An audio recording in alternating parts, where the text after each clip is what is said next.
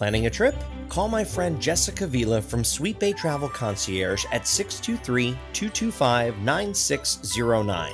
While she can book a trip for you anywhere in the world, she specializes in Disney trips. If you're looking for a more luxurious and personalized cruise experience, Jessica can help you set sail in style with Disney Cruise Line's concierge level. This service gives you priority check in and boarding, early access to your stateroom and show seating free internet, exclusive character meet and greets, a private sun deck, and more. But what if you don't want concierge level and still want to take a Disney cruise? Regardless of your choice, Jessica will make sure that every aspect of your cruise is perfect. She can also book you on an Adventures by Disney world class travel experience. With over 40 adventures over seven continents, Adventures by Disney provides a culturally immersive, once in a lifetime dream vacation. You'll get VIP treatment, the world's best adventure guides, special activities for junior adventurers, and more. No matter the destination, Jessica will put together that perfect trip just for you. She will literally handle everything. Begin your new adventure by calling Jessica at 623 225 9609 or email her at jessica at sweetbaytravelconcierge.com. That's sweetbay, B A Y, travelconcierge.com. Why have a regular vacation when you can have a magical one?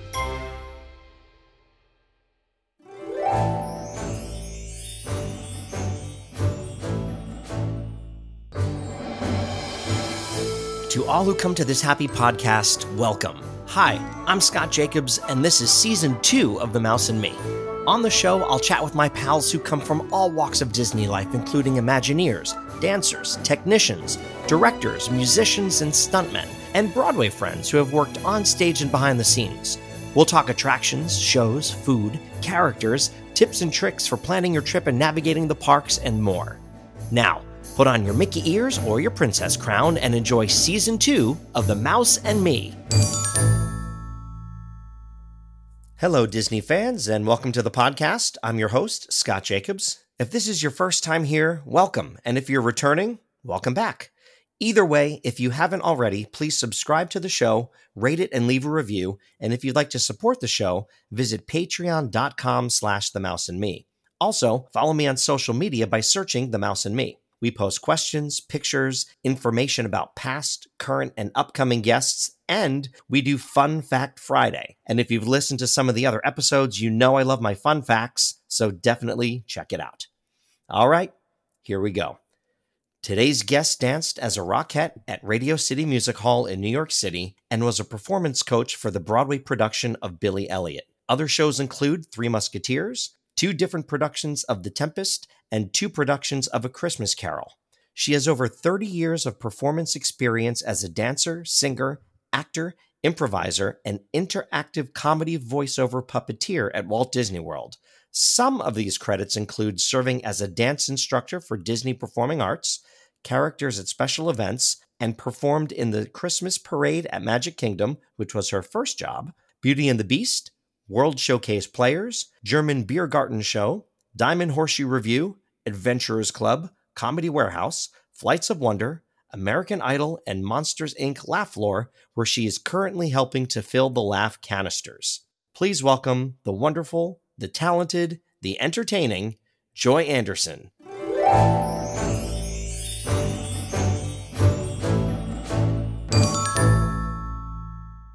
Hello, Joy.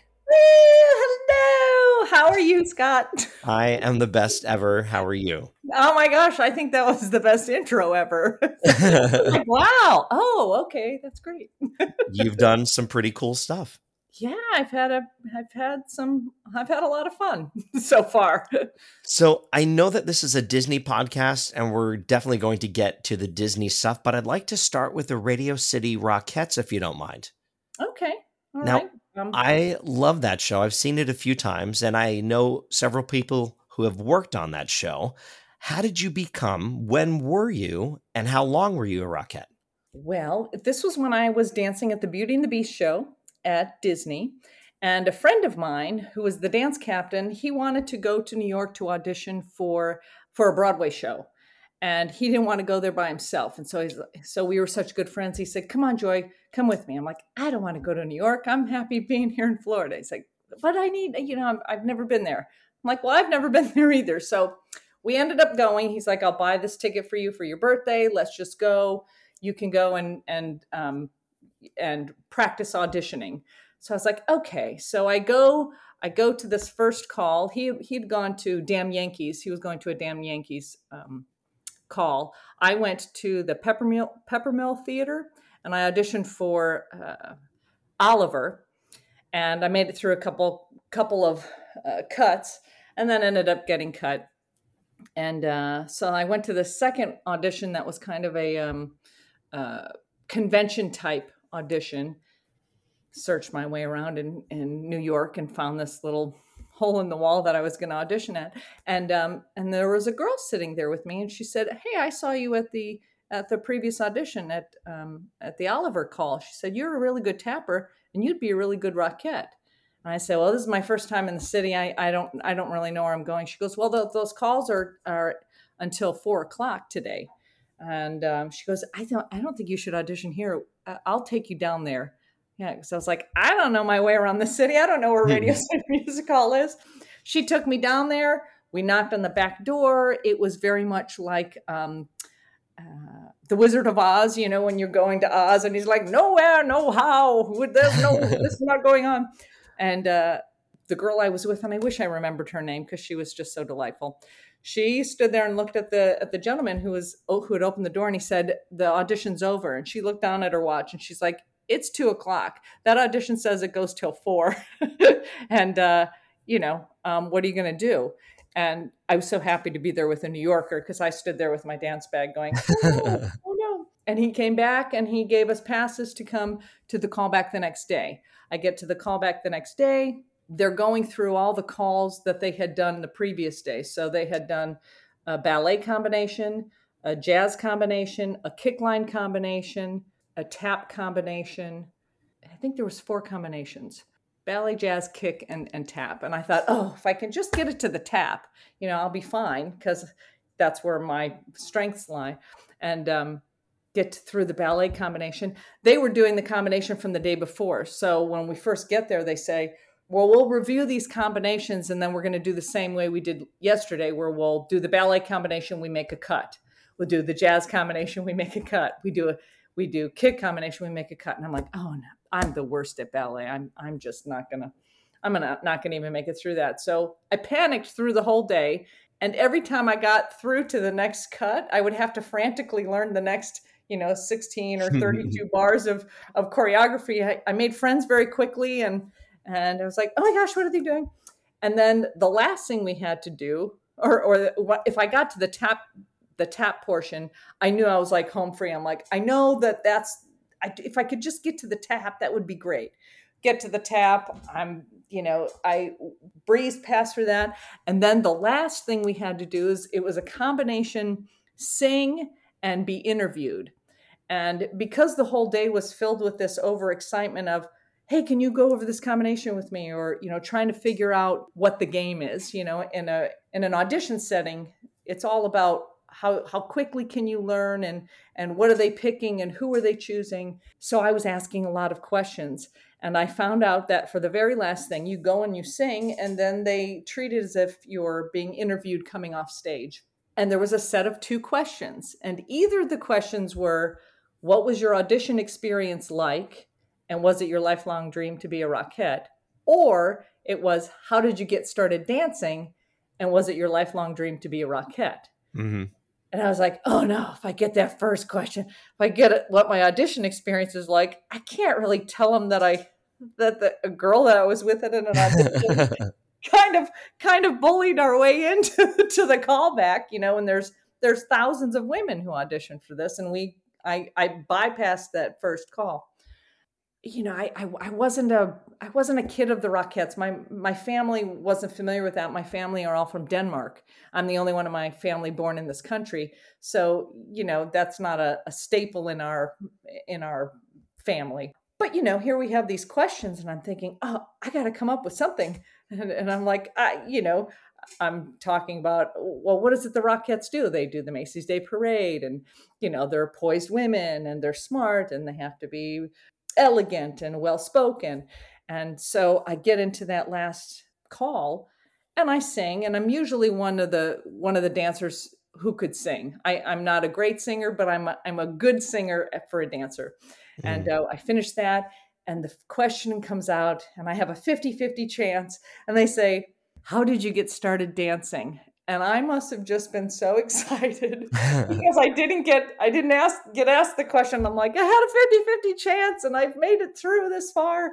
And so I, I incorporated the whole thing you know, I said my sister started tapping. I love to watch her tap dance and, you know, went through that story. And then I just blurted out, and it's always been my lifelong dream to be a Rockette. and, you know, I said my mother used to watch the Rockettes. She didn't, she didn't watch the Rockettes. It was my acting skills that were. um, but I was so excited that I answered both of their questions.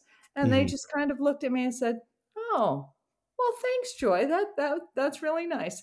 And I left that audition and I thought, if I get that audition, it's because the entire day was was this series of steps that were just either you know the first part was all this mishap of i didn't even have to go to the first call and then i had this opportunity and so i kind of gave it all my energy and, and did that and that's kind of been my career same thing happened mm-hmm. with me at disney. When i went to a, that disney call I was teaching dance classes and I, w- I went to this the, the, Disney call and I got cut. And I was sitting in the in the um in the theater just watching who they were picking and the casting director who was Ronnie Rodriguez at the time he looked over and he said did you dance? And I said yeah I got I got cut.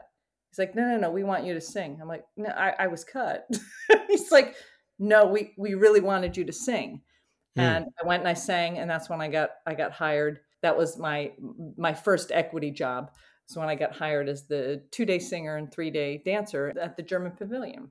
Oh, so nice. It's kind of been so the Rockettes. It's kind of my audition experiences for you know big ticket items has always been oh I, this is didn't work out but oh hey wait I did get an opportunity and right right right to go through now, now when were you a, a Rockette I was a Rockette in 94 and 95 1994 and 1995 Okay. And did you happen to work with John Dietrich or Joe Honorato or Bill Disbennett? Bill Disbennett is one of my managers and I love him. Yeah, he's wonderful. Yeah, he's I, I love him. He's one of my dear friends. I just interviewed him last week. Oh, yeah, he's wonderful. Mm-hmm.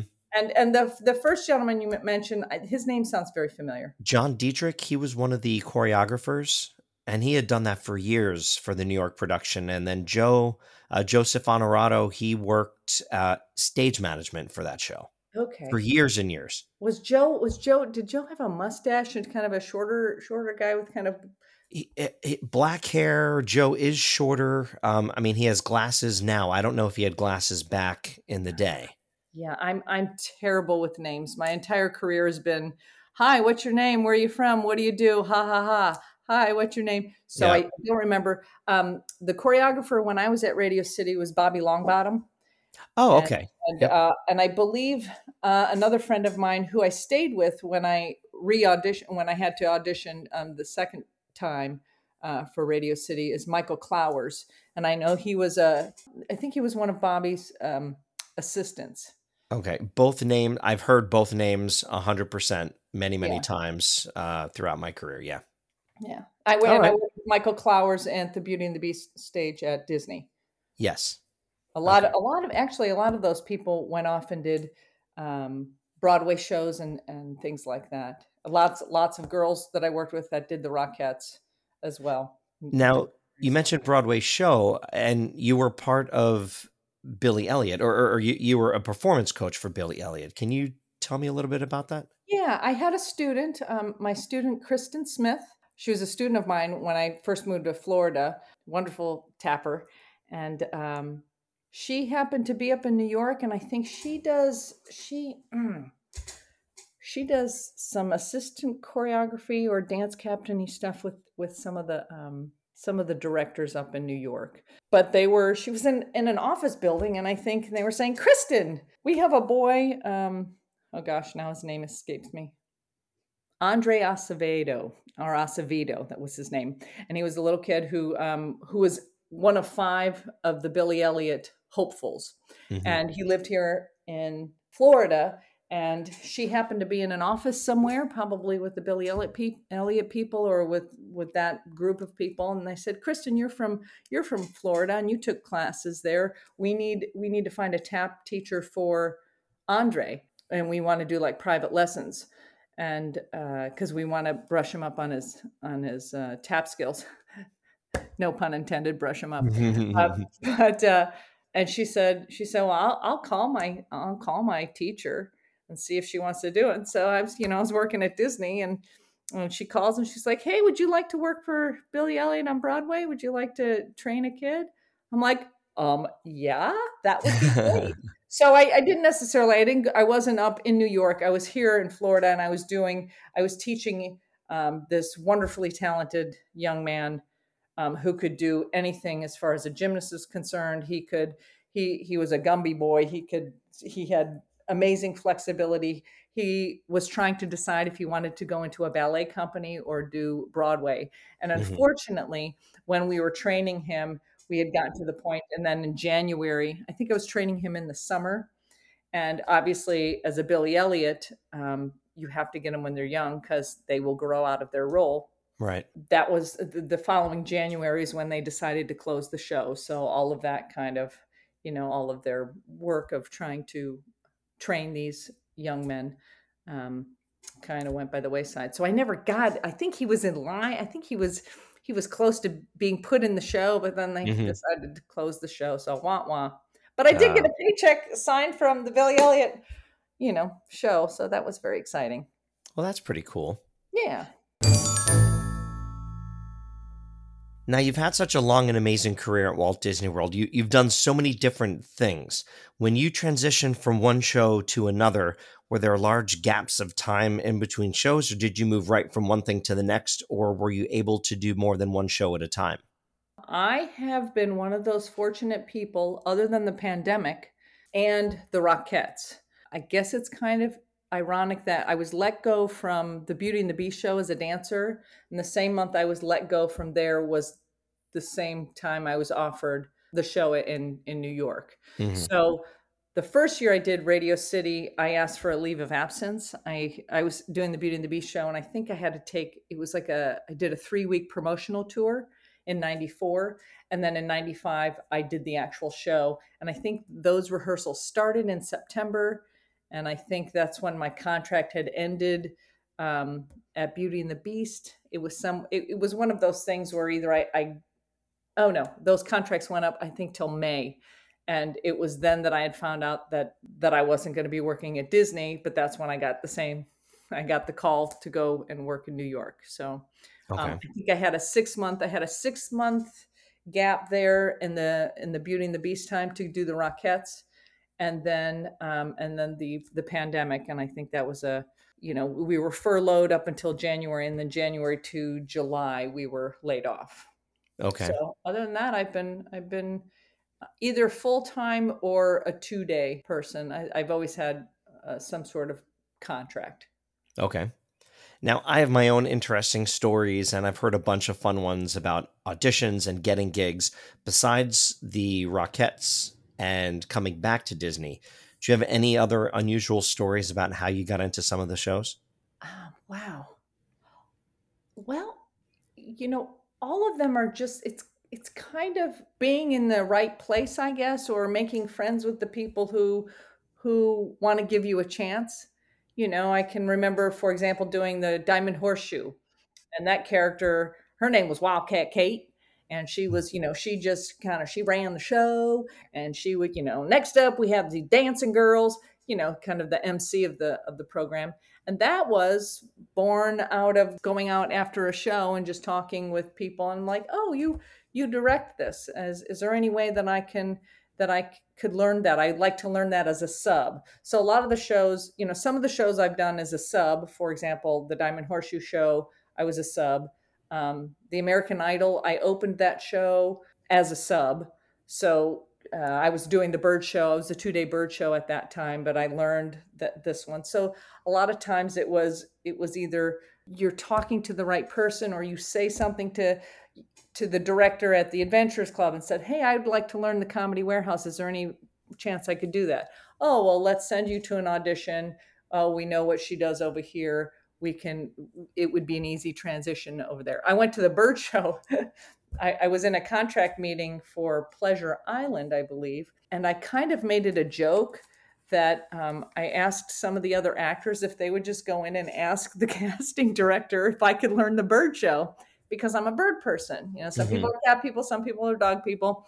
Me, I grew up with a parrot. I have two parrot, two parrots of my own here, and so I wanted to go in and, and, do the bird show. And so some of the, some of my friends went into their contract meetings, and at the end of their contract meeting, they said, "Oh, and by the way, Joy needs to learn the bird show." and so by the time I went in to talk to the casting person, I was like, "Oh, hey, by the way, I I really would like to learn the bird show."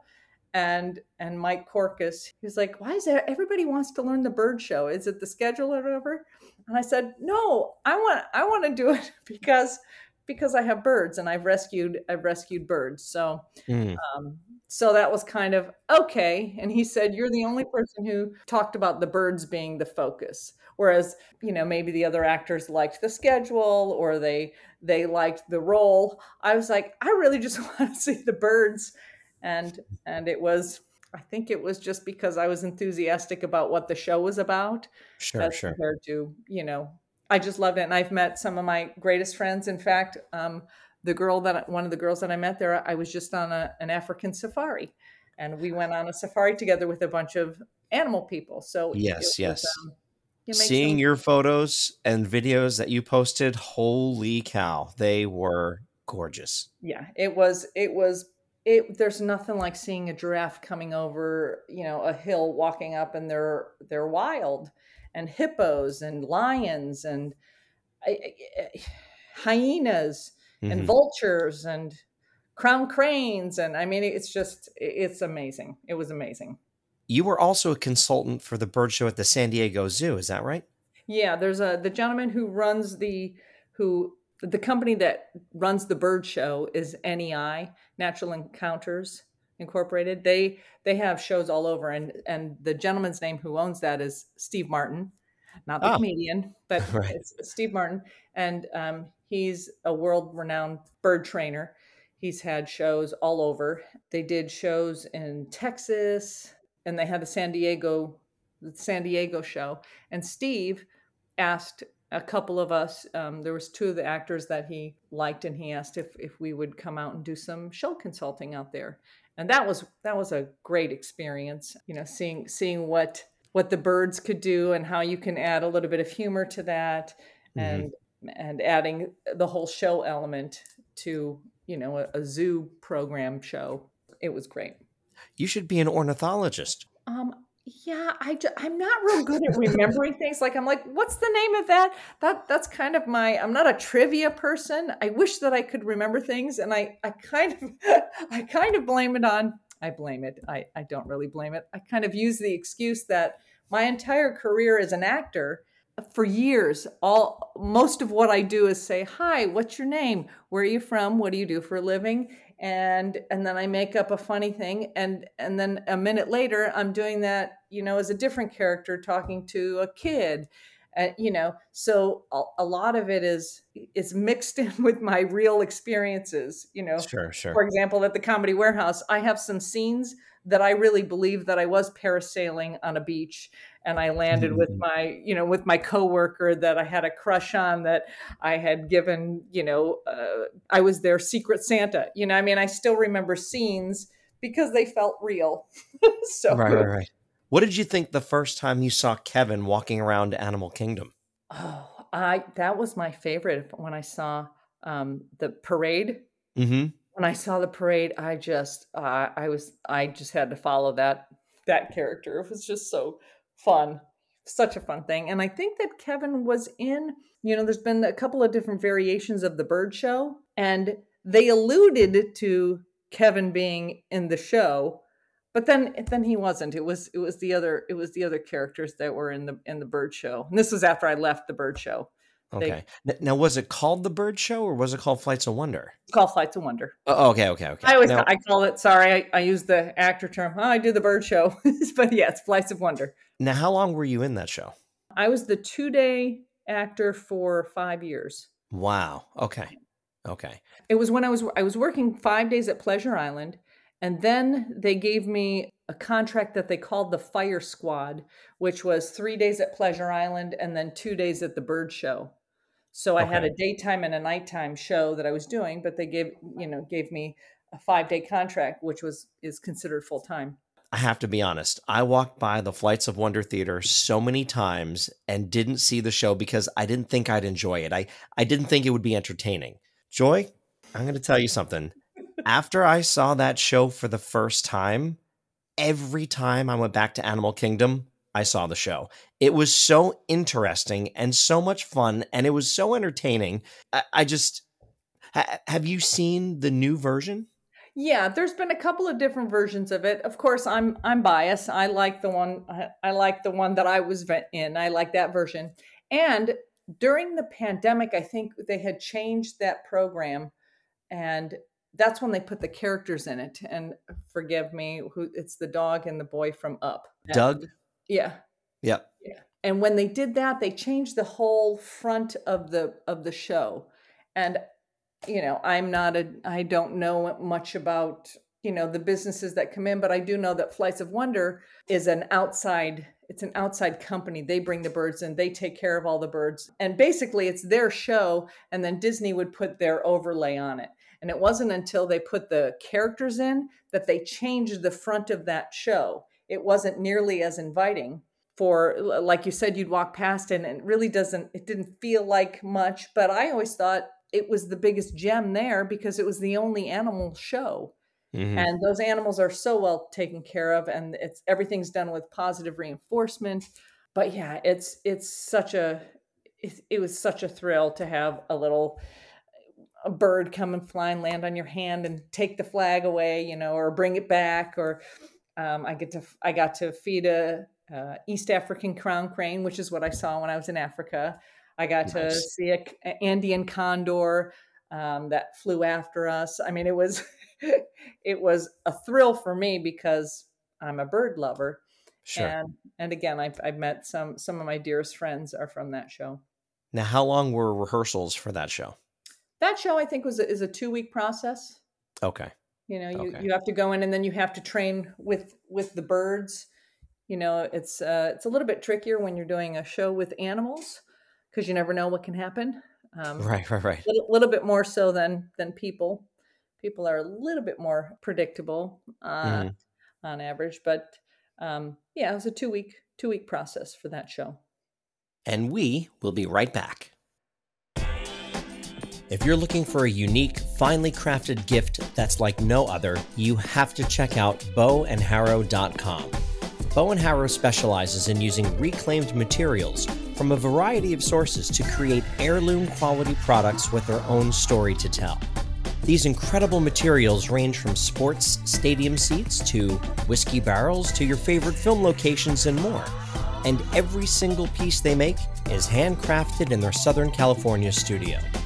I purchased the black titanium twist ball pen, the Fitzgerald model, from them, and the quality and craftsmanship is second to none. To see their gorgeous pens, rings, cufflinks, cutting boards, serving trays, bottle openers, and more, visit bowandharrow.com. That's Bow, B O W, and Harrow, H A R R O W.com. Bow and Harrow, bringing customers the highest quality handmade products that exceed all expectations. And now, back to the show. Now, you mentioned the Comedy Warehouse and Pleasure Island. Can you talk a little bit about your time at the Comedy Warehouse and also at the Adventurers Club? Yeah, I um I started at the Adventurers Club as a sub. I was working in the UK pavilion at Epcot. We were doing uh, trunk shows there's three people doing it. Uh, we would go and do a trunk show and the uh, streets sorry, there. What's a trunk show? Just trunk you show, just like show up. Yeah, you like you you roll out with your trunk and you You got three people and you got your costumes, and then you pack up all your stuff and then you leave the street. Everything fits in the trunk, basically. Gotcha. We had a cart. Um, but I was there and I and I was doing I did the headdress ball, which was raising money. I think it raises money for HIV and for AIDS. I had done one of the shows, volunteered my time to do it, and I was a I was a placard girl. So you know, I just go across the stage, and I would and I would talk, you know, and I would say these silly poems, and I would introduce the next act. And Reed Jones, who who has now retired from Disney, but he was a Disney um, director. He came up to me and he's like, "Hey, can you can you do that voice all night?" I'm like, "I don't see why not." so I he's like, "Well, why don't you come and audition for the Adventurers Club?" And I had never done anything quite like that. That was a little bit more immersive type work, and um, there was another audition where I just just did things wrong, and it was funny. And you know, for example, they were they were watching me, uh, you know, inter interact with a guest, a pretend guest who was who was the assistant director, and he sat down in a chair. He's like, "Okay, well, like sit sit on their sit on their lap and like you know pretend like you're you're singing, and then you can you know." And I completely sat with my back to Reed, and and he's like, um, "Joy, you might wanna you might wanna turn so we can see your face for the audition." I was like, "Oh, yeah, that might be helpful." but um yeah, so I, I went and I did that and I, I got that job as a as a sub at first. And so I subbed the French maid. My maid's name was Gabby, Gabby Normal. and um and all the all the French maids had their own names. And um yeah, that was a two week I think that was a two week process as well. And like three days before we were to open, they say, Oh, by the way, by the way, you have to do a, a your own show, a 20 minute show by yourself. I'm like, how what? What? and so I, I, I wrote my own show that I tap danced in and and um, you know, they they kind of um, workshopped it with me. Some of the nice. other some of the other girls in the show that they were just real helpful and and I just wrote wrote a show that was to my to my skill set. So I went to, to the Adventurers Club and then I, I was a sub there. And I, I can't remember the timeline, but I'm thinking that it was summertime. But I was there for five years. And then the Adventurers Club director, who was not Reed after that, Reed Reed uh, moved up, and Reed was in charge of all the directors. But by the time he retired, he just recently retired. He's wonderful. But uh, there was another gentleman there who was who was hmm directing. And i i was train i think i was training somebody in and and that director said you know you should you should do this more often or whatever. And so we had a really nice rapport with each other. And i said hey i'd really like to learn the comedy warehouse. I'm fascinated with that. I've never i've never done pure improv stuff like that. You know the adventurers club was scripted and then we would we would call it a schmooze set. You'd go out and schmooze people and you know you'd figure out little bits. Um, but the comedy warehouse is more like uh, mm-hmm. whose line is it anyway setup mm, okay. where you know improv games we would sing. It was very very slick. Everybody there was usually a good singer a good improviser a good actor. And um and i asked i think the first time i went in um the, the director I, I got the call for the audition and and i ended up i, I was very confused because I, I i kind of expressed that i wanted to do it but i was a little more scared to do it. And and i called my friend mark mark bergren who was the director of the comedy warehouse at the time. And i'm like mark i think there's been a mistake. And he's like what do you mean i said i was called for this audition and he's like, "Oh no, I, I put your name in for that." I'm like, "You did?" I'm like, I, "Mark, I don't I don't improvise like that. I think I need to take a few more classes." He's like, "Ah, no, just just treat it like a treat it like a uh, a workshop. You'll be fine." I was like, "Okay." So I went, and then I ended up working at the Comedy Warehouse for eight years. Wow. Um, the last and the last the last year, I believe, of that contract. It was last year or the last two years. I was the fire squad. I w- had three con three stages on my contract. So I was two days at the bird show and the other three days at, at um, Pleasure Island, which was whatever they needed me. If they need me, needed me at Comedy Warehouse or if they needed me at the Adventurers Club. and it was me and another actor who who were considered Fire Squad. Nice. So yeah, it's a nice variety. Now, in my intro, I mentioned that you currently spend time at the Monsters Inc. laugh floor helping to fill the laugh canisters. How long have you been hanging out there? I have been there, I want to say 13 years. Wow. Yeah, it's, it's been really good. Now, how did that position come about? That was, hmm. Well, unfortunately, I my my second husband passed away on my second wedding anniversary, oh. and I was in a bad place, and um, and and I was two days at the bird show, and then Pleasure Island had closed, and so I don't know if somebody was looking out for me. I would like to think, you know, somebody was looking looking after me and and trying to find uh, a little bit more work for me. Mm-hmm. And um, I did go in for the audition for Monsters, and I was I ended up getting an, a three day contract at Monsters. So I was two days at the Bird Show and three days at Monsters, and I think I did that for a year. That's a that's a kind of a foggy time for me because I was I was going through a lot of grief. Sure. So sure. um so I, I believe that might have gone on for about a year or so. And then and then the contract, a full contract came open at at the Monsters Laugh Floor. So I picked up the other two days and then they put another very funny guy in, in at the bird show. Okay. And and so, and so now you're there five days I'm there five days a week. I worked okay. today. And nice. tomorrow's my, I'm off on Sundays and Mondays, which is fun, usually. now, how long was the rehearsal process for that? That one was a tough one. That's a three week process.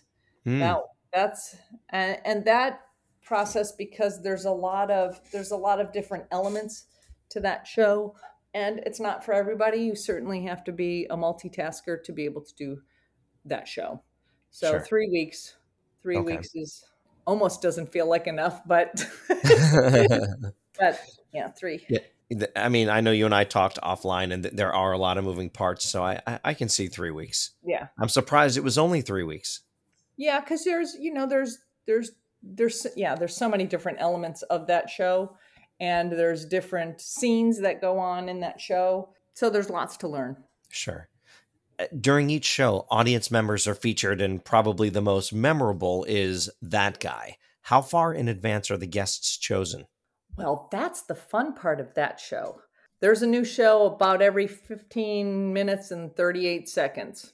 There's a new group of people that come in and and the monsters are great because they get to look out into the audience, they get to see who they want to play with and you know um, you could you know if you're that guy you could be the guy with the loud shirt or you could be you know you could be the the guy who looks like the fun dad mm-hmm. um, and it's it's it's literally each show each show the monsters get to meet new people and it's it's that's the lovely improv part of that is that you can go and see a show and you'll see you can see like a same um, script scripted parts. There there are some scripted parts, but quite often it's the guests that make the make the show magical. Mm-hmm. And you know, you'll you'll see little kids that you know want to sing. Um, I've seen guests stand up in the middle of the aisle and do a standing backflip. Um, wow.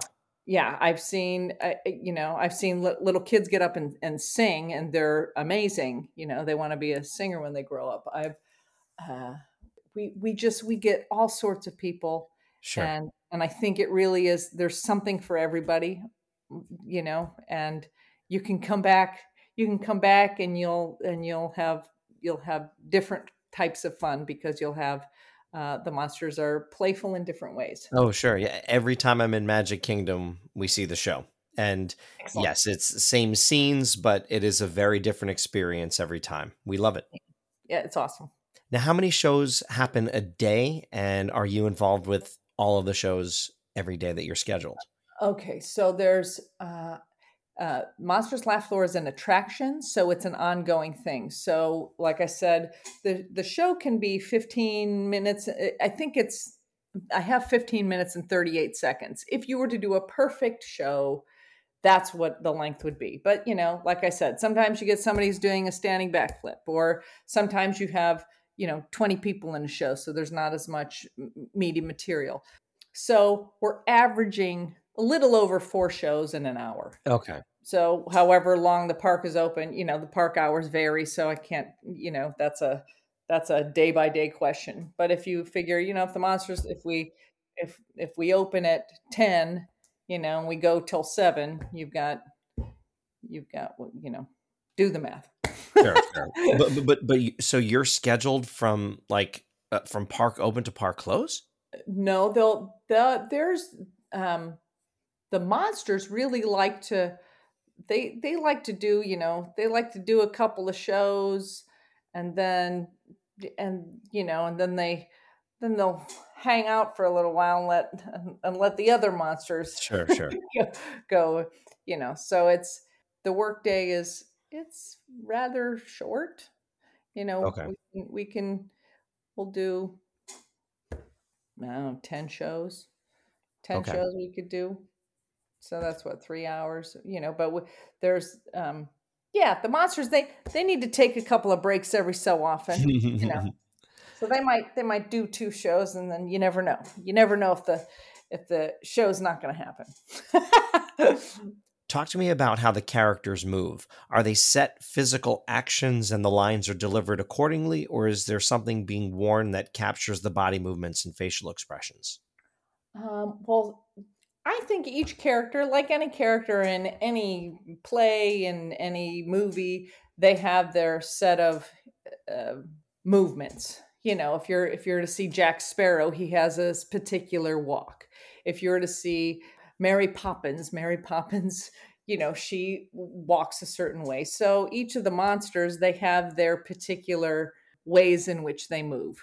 So uh, depending on how they're they're reacting to the audience, it's their movements are according to that. And, okay. And they're they're reactive to what's happening. Okay. Does that help? it, I understand. Okay. So we recently got back from Paris and we were over there for about a week and we spent 2 days at Disneyland Paris. When we were talking, you told me you were there, sort of? Yes. Oh my gosh, I was I went uh, with my friend Amy, who was um, who was at the bird show with me. This was a, and that I went to Africa with. We mm-hmm. went on. Uh, she went on a trip of all bird shows, and I kind of I call my, myself a vacation bomber because now I've kind of I'm like, oh, you're going? Can I go? And then I don't have to plan anything. I just kind of hop along with you know whoever doesn't doesn't have somebody to travel with. And her boyfriend didn't want to go on this trip because she was going to go see nine different bird shows in England and in France. Mm-hmm. So we went we went to France and stuff. And when we came back, we were flying out of Paris. And Amy had to be at the airport. Amy lives in Dallas now. Or no, now she lives in Atlanta, but then she lived in Dallas. And I live in Florida. So we had to get to the airport at the same time. And her flight left seven hours before mine did. So I was like, oh, what am I going to do? I got, got seven hours. And I didn't really want to go into the city in Paris because I didn't really know where I was going. So I saw the Disney bus. and I'm like, I'm, how much does it cost to drive, take the Disney bus? And so it was like $60 for a round trip to Disneyland Paris. And I'm like, well, I'll go and I'll, I'll have lunch on Main Street. I'll go and I'll go to the parks because I can get in for free because I have my Disney ID. That's right. So, yeah, so so I was like, well, it's only going to cost me sixty dollars. I'll go in, and I had to drag my luggage with me, and I got I got you know you have to go to all the stops at all the all the resorts. I'm like, I'm never going to make it. I'm never going to make it to the park. but I did get to the park, and there's the um, and forgive me because it was completely unplanned. There's the the hotel that's right over off to the right of where the Magic Kingdom is, and I can't remember if it's like a Grand Floridian, but I I wheeled my luggage in there and I talked to the you know, there there was a nice man at the concierge, and I said, I you know I'm here, I'm waiting for my flight. Do other lockers? And he's like, ah, we will keep your, we will keep your bag here. And so they let me put my bag for for free because I was a cast member. And I went in and I, I went on It's a Small World and I don't care what anybody says. I thought it was completely enjoyable Mm-hmm. listening to It's a Small World in French, and it completely delighted me. And um, I went on the mine train. That was really crickety, and I was like, "Oh, maybe I shouldn't have done that before. I'm going to go, go, on a, go on an airplane flight home." And I had lunch. I, you know, I think I had I don't know a piece of pizza or something on Main Street that I thought was fun, just people watching. Mhm. And then I watched the um, the Cinderella, or it was the Princess Show. There was the Princess Show, and I thought it was the funniest thing because it it was in true Disney style, where it was the show that never would it would never end because they kept they would keep saying, you know, ah, and then the, they the, the actors and the dancers would move around and they bah, and then it would be like, it's almost finished, it's Disney, and then, it would, and then it would continue on even longer. And I thought, this is this is true Disney style, and it was it was beautiful. You, we saw all the princesses there with their princes, and you know, out. It was so hot, but the music and and the the never ending Disney finale just made me it made me giggle. So I got to go there, and it was everything there is much lower, and I think it's because of building codes. Like they can't build up as high. I don't, Mm. I don't know what it was, but it felt very spread out. But it looked right. Am I right? It right? did yes, yes. I mean, the to me the only thing that looked massive was the castle, Yeah, and and, and by massive I mean like really, uh, uh, truly huge. I mean, to me it seemed like it was like twice, uh, and I know it probably isn't, but it Right. seemed like it was twice the size of Right. Cinderella Castle in Florida. Yeah, But it was it was such a beautiful castle, and I think because there were these hills that went up to the castle, and then there were the, the trees which were in perfect Right. square shapes, which was so neat. yeah. And of course, they used forced perspective like nobody else. And um, yeah, well, you know, those, you know, they get smaller. Those little bricks get Yes. smaller. Yeah. Um, yeah. As compared to if you go to um, Anaheim, I had I had friends. The first time I first time I went, and I think the only time I went there, my friend said, "Now don't laugh when you go down Main Street and you see the castle." And I'm like, Mhm. "What are you talking about?" And this, he said, "That's all I'm saying. That's all I'm saying to you." it's cute. It's right. It was the same thing, and I and I I walked around the corner, and I I kind of I kind of put my hands on my knees, and I I giggled a little bit when I saw that one for the first time. But yeah, but Paris felt Paris felt just widespread, which maybe made the castle look that much more grand. hmm Yeah, But I loved. I lo- I wished I would have had more time, or I, I I didn't really. Again, I'm not a big planner. I kind of I'm more of an improviser. I'm like, okay, that's why I'm the vacation bomber. I like to go and and be like, okay, let let's see what I can see here. You know, well, if if you ever plan or bomb a vacation over to Paris, right? Um, I'll give you the name of an amazing restaurant in Paris. A good friends of ours, uh, uh, he owns it. He's a chef, and I'll give you the name of the restaurant. Well, it's it's oh, if they listen to this episode, they're gonna laugh at my pronunciation. I believe it's pronounced Plein West, uh, P L E I N O. U E S T. That's the name of the restaurant Okay. and not because they're our friends, but the the food was remarkable. It Wow. was some of the best food I, I've ever had. And so, did you stay at? Did you stay in in at Disney in Paris, or did you stay in Paris? So here's the craziness of our vacation. So we we landed at about noon on Saturday. We spent the Mhm. day with our friends on Saturday. We slept in Paris Saturday night. We woke up early on Sunday. We checked out of the hotel. We took the train to Disney and then we stayed one night at Disney. We did 2 days in Disney. We took the train back to Paris, checked back into the same hotel and then just stayed there the rest of the trip. Oh wow! Yeah. Wow. We did it. Wow. We made it. We were walking zombies, but we did it. yeah. Oh gosh, the the travel time. Europe's not too bad. Let me tell you, drive flying back from Nairobi from Africa. Oh, I that was could it was a mm. 34 34 hours after nine hours of having a day. After nine hours of you know we we we you know we went out on a drive and then we had breakfast and then we packed and then we had lunch and then we went to the airport. And then when we got to the airport it was 34 hours bet- before i got home. It, it, you know that that just takes you that takes five days to recover up from yeah, that. yeah yeah. It was well, I remember. So, so we, uh, yeah, I mentioned we got in at noon. So uh, the first night at that hotel in Paris, we had two separate rooms. They they couldn't get us adjoining rooms. Uh-huh. Our second stay, you know, after Disney, we had adjoining rooms, so it was great. So that first night, it was Ben and me in one room, right, and Tracy and Ella in the other room, and it was like two thirty in the morning, and I happened to just you know, uh, cough. And, and, and I sat up in, in bed and I, I coughed a few times. And Ben's like, Are you okay? And I'm like, Yeah, but are, are you not tired? Like you're usually sleeping, you know, until 11 o'clock in the morning. He's like, I'm wide awake. I'm like, Yeah, so am I. Like Ben and I were ready to go. And it was 2:30 in the morning, like ready to go.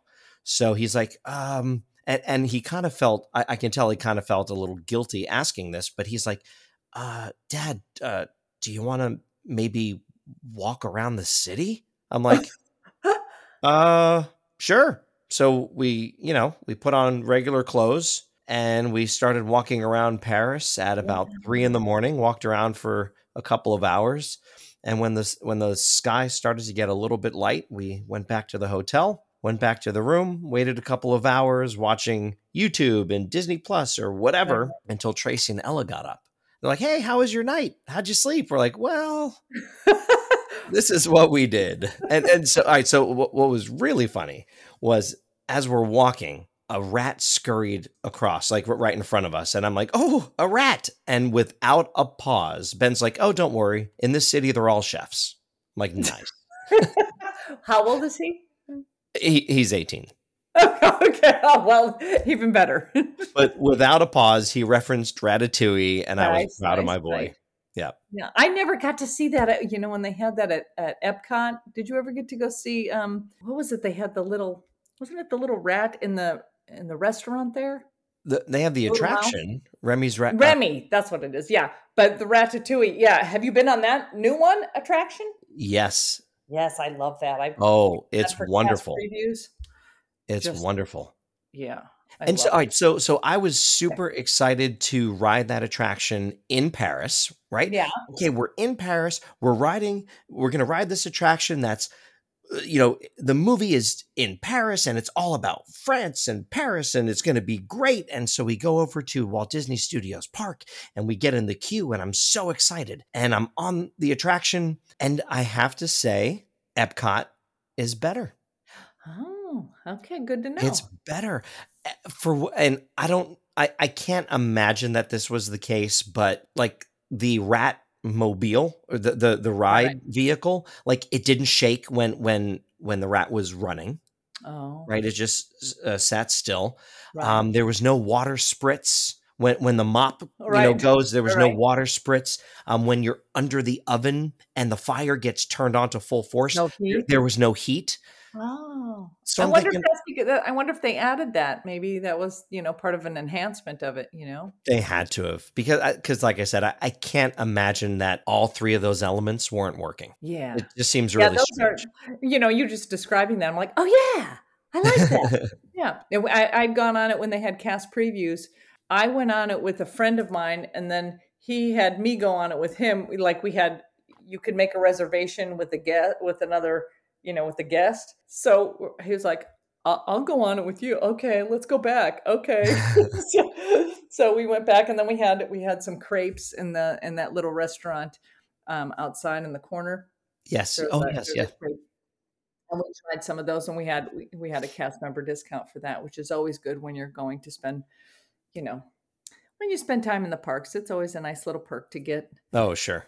To get a little something. So the last time I rode Remy's Ratatouille Adventure in Epcot, I noticed one of the cast members' name tags and it said Paris. And I'm like, oh my gosh, I'm going in like a week. And she's like, oh, well, and I'm, I'm not going to try and, and do her accent. Uh, but she's like, oh, I used to work on Space Mountain there. and I still have friends who work there.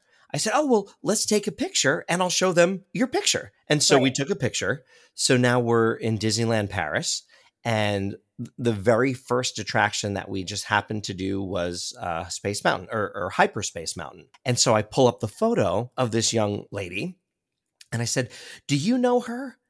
And one person's like, "Oh no, I just started here." I'm like, "Oh okay." And then, you know, we had to get on the ride vehicle and, and we did the attraction. Then when I got off the ride vehicle, I said to the cast member, "Oh, do you know her?"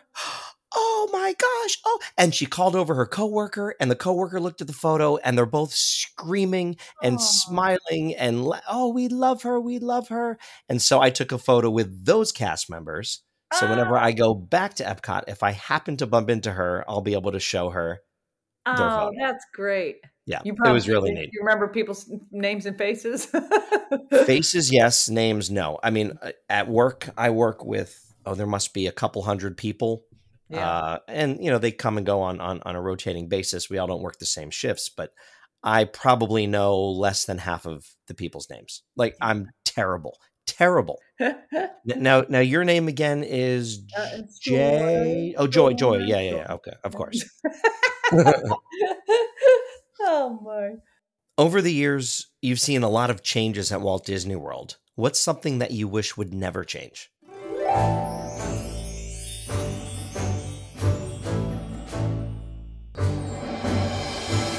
I know that music means that we are out of time for today, but don't worry, Joy will be back next week where we finish our conversation about which Disney villain she thinks should have their own ride, what show she'd create for the parks, her favorite snack, ride, character, and so much more.